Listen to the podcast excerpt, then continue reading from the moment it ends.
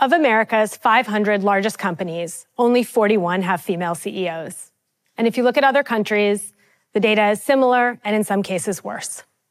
And of course, there are a number of factors contributing to global gender inequity in the workplace, but I believe that there is one factor often underrecognized, and that's menopause. So what do I mean? Many women will rise into senior positions of leadership in their 40s or their 50s. The average age of a CEO is mid 50s. Perimenopause, or the transition into menopause, generally occurs also between 45 and 55. And this is where the symptoms really start, and it can last up to 10 years. So, just as a woman is stepping up, taking the reins, earning at her highest potential, her body can feel like it's betraying her. Now, for anyone who doesn't know, which turns out to be many of us, for me, I had my first conversation with my own mother about menopause in the last few years. It's a big deal. And it's not just a big deal for women over 45. Non binary, transmasculine, and younger women may all cope with menopausal symptoms. So, what are these symptoms? They can be physical, so that's hot flushes, joint pain, urinary incontinence, heavy periods. They can also be mental, anxiety, depression, bouts of low confidence, difficulty sleeping. Imagine that 10 years of difficulty sleeping. The list is long and symptoms can change, so it means you never really know what to expect. But make no mistake, they are significant. So significant that in a study by Vodafone across five countries, it found that 60% of women dealing with menopausal symptoms said it impacted their work. In another study in the UK, 30% of women said that they missed work due to their symptoms. And at the extremes, women are making serious choices about their careers.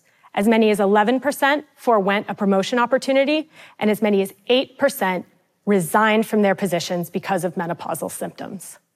My fascination with female leadership and the obvious gap began as a strategy consultant working in boardrooms around the world. In over 10 years, I can count on one hand the number of senior women over 50 in executive positions that I saw. Whether it was Seattle or Dubai, Lagos, or upstate New York, women were scarce at the top. I started to look around and question the system I was in, wonder what opportunities really existed. The women at the top were exceptional. The bar seemed almost too high to reach. And so I started speaking to my friends and colleagues in their 40s and 50s. They talked about things I knew, balancing a serious job, teenagers, and caring for elderly parents. But in a few instances, close friends opened up. They talked about how their bodies and their minds were changing and the impact of menopause on many aspects of their lives, including work.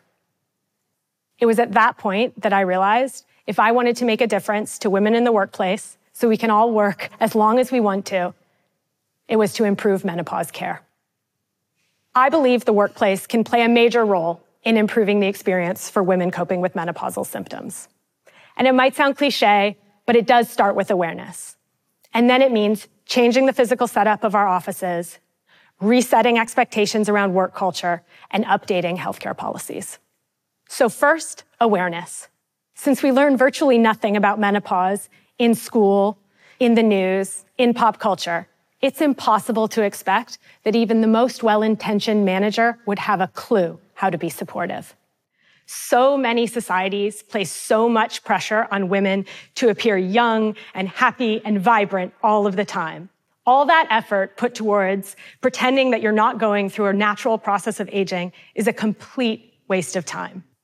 Meanwhile, a day in the life of a peri or postmenopausal woman could be running to the bathroom to wait out a hot flush, looking for paper towels for perspiration that came out of nowhere when everyone else was freezing, skipping a meeting or sending someone else because a wave of anxiety made you feel like you couldn't cope, or skipping a business trip altogether because heavy periods made leaving home virtually impossible.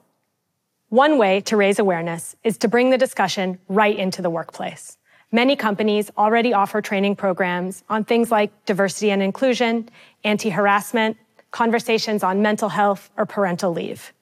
Let's normalize conversation on menopause, inviting people of all genders and all ages to understand what's happening in this natural process of aging so people can learn how to be supportive. Next is the physical setup and expectations around work culture. For example, open plan offices are a disaster for so many reasons. Not being able to control the temperature, having no doors to close when you're having a hot flush or need a moment to regroup.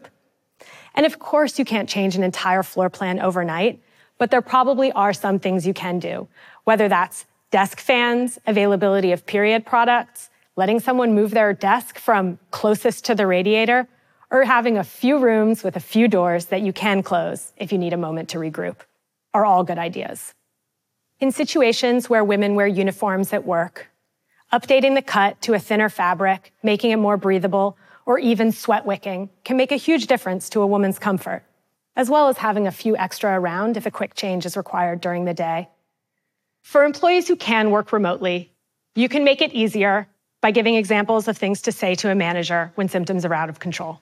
For example, I'm having a really tough day due to my symptoms, and it's making it difficult for me to perform at my best in the office. In cases where that's not possible, being able to say things like, I need to take a few more frequent breaks today rather than one long break, or, hold on a second, I'm having a hot flush. I truly believe that more openness about this topic, as well as leniency from an office around scheduling or more frequent breaks, will make a huge difference to retaining women and getting them over that next promotion hurdle. And then there's healthcare, which is perhaps the most important. In many cases, a workplace will provide in part or in full healthcare to its employees, so there's an opportunity to include menopause directly. It can benefit a woman to have access to real information about what treatment options are available and what doctors or specialists she may want to see, whether that's gynecologists, endocrinologists, pelvic floor physios, or talk therapists. Menopause is a highly complex and individualized situation, and having access to high quality healthcare providers that can talk you through your treatment options and help you figure out what you want to do is critical. In many cases, insurance does cover this, or national health systems do have this available, but it can be hard to navigate, and all of the symptoms make finding the right doctor time consuming and energy draining. Just as we have healthcare resources for what to expect when you're having a child and how to be a great parent, we need better healthcare resources for what to expect in perimenopause and support through the entire transition. Every workplace is different, and not all companies will have the same approach to becoming menopause friendly. But at the very least, increasing awareness and demonstrating some real empathy can be low cost. Just this year, we've heard several corporations make announcements about boosting female leadership at the top. And that's great. And it will take a lot of coordinated efforts to get there. But what's the first step? Getting serious about menopause. Thank you.